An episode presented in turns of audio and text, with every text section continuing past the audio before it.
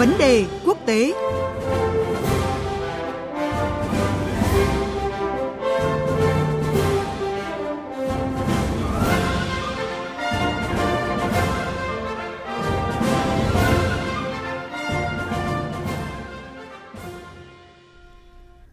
Quý vị và các bạn thân mến, sau hơn 2 tháng kể từ khi nhậm chức, Thủ tướng Thái Lan Sethar Thavisin đã công bố chính sách ngoại giao chủ động mới với việc thay đổi mô hình, khuôn khổ nhằm đưa chính sách đối ngoại sang một kỷ nguyên mới. Chính sách này được kỳ vọng sẽ góp phần thúc đẩy thương mại đầu tư du lịch và sức mạnh mềm của Thái Lan trong thời gian tới đây. Chính sách đối ngoại phục vụ cho mục tiêu tăng trưởng kinh tế được xem là ưu tiên hàng đầu của chính phủ Thái Lan hiện nay. Vậy với chính sách mới, chính phủ Thái Lan sẽ hiện thực hóa bằng những bước đi cụ thể nào? Cuộc trao đổi giữa biên tập viên Thanh Huyền với phóng viên Ngọc Diệp, thường trú Đại tiếng nói Việt Nam tại Thái Lan sẽ làm rõ hơn nội dung này. Thưa chị Ngọc Diệp, chị có thể thông tin rõ hơn về những trọng tâm trong chính sách ngoại giao chủ động mới mà Thủ tướng Thái Lan công bố mới đây. Xin chào biên tập viên Thanh Huyền và quý vị thính giả. À, vâng thưa chị, Thái Lan vừa mới đây đã tổ chức cuộc họp thường niên với các đại sứ, tổng lãnh sự, tùy viên thương mại và quan chức xúc tiến đầu tư của Thái Lan ở nước ngoài.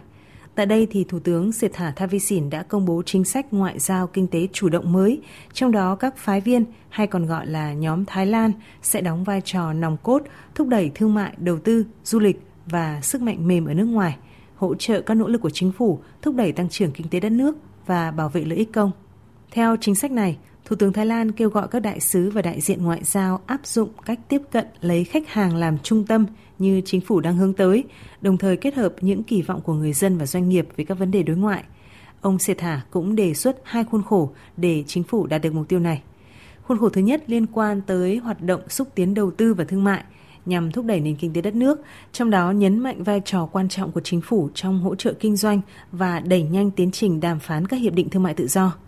nhóm Thái Lan sẽ điều phối công việc chung giữa khu vực công và tư nhân để đạt được mục tiêu chung là tăng trưởng kinh tế. Nhà lãnh đạo chính phủ Thái Lan cũng yêu cầu các phái viên phải làm tốt nhiệm vụ cầu nối, liên lạc với cả nhà đầu tư nước ngoài quan tâm đến đầu tư vào Thái Lan và các nhà đầu tư trong nước quan tâm đến đầu tư ra nước ngoài. Khuôn khổ thứ hai liên quan tới các nhiệm vụ của các đại diện ở nước ngoài với mục tiêu bảo vệ uy tín, phẩm giá của hoàng gia, đất nước và con người Thái Lan – theo đó thì nhóm Thái Lan phải coi trọng tính chuyên nghiệp và trách nhiệm, phải tạo dựng được văn hóa làm việc tích cực với tư cách là những nhà ngoại giao chuyên nghiệp tại các cơ quan đại diện ở nước ngoài. Vâng, có thể thấy là đây là sự thay đổi đáng kể trong chính sách của Thái Lan trong những năm gần đây, à, đồng thời cho thấy là chính phủ của Thủ tướng Sethar à, đã có những phản ứng khá nhanh trong việc hoạch định chính sách. Vậy thì những yếu tố nào tác động tới chính sách đối ngoại mới của Thái Lan thưa chị?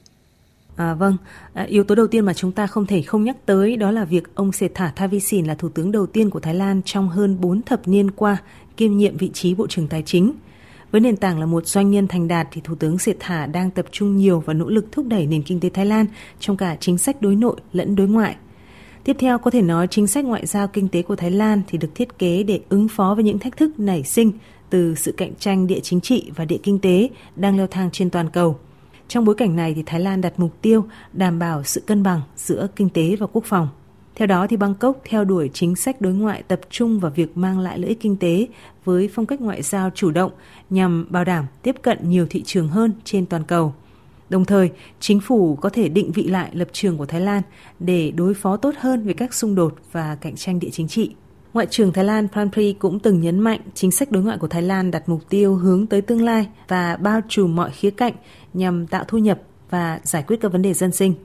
Chính sách này cũng đặt trọng tâm đưa Thái Lan thoát khỏi bẫy thu nhập trung bình và tạo ra môi trường thuận lợi để đối phó với các thách thức, giúp đa dạng hóa nền kinh tế thông qua hỗ trợ nhiều hơn cho nền kinh tế xanh, số hóa và nông nghiệp bền vững để tạo ra cơ hội việc làm mới. Chính sách mới cũng thể hiện sự sẵn sàng của Thái Lan trong việc đóng vai trò giải quyết những thách thức mà nhân loại đang phải đối mặt, chẳng hạn như biến đổi khí hậu.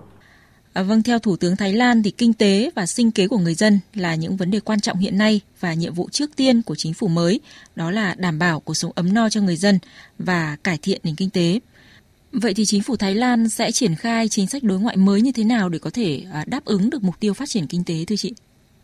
À, vâng, à, trong số các chính sách đối ngoại thì chính sách thị thực đang được chính phủ Thái Lan coi là chìa khóa giúp phục hồi mạnh mẽ nền kinh tế, nhất là trong lĩnh vực du lịch và thu hút đầu tư, chất xám, phục vụ triển khai các chiến lược phát triển kinh tế.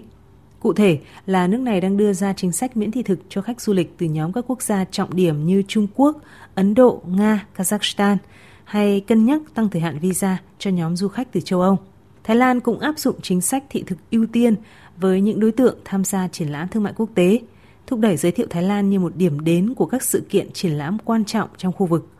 Mới đây nhất thì chính phủ Thái Lan tuyên bố sẽ cấp thị thực, giấy phép lao động 10 năm và áp dụng mức thuế thu nhập cá nhân cố định 17% cho người nước ngoài đầu tư và làm việc tại hành lang kinh tế phía đông của nước này.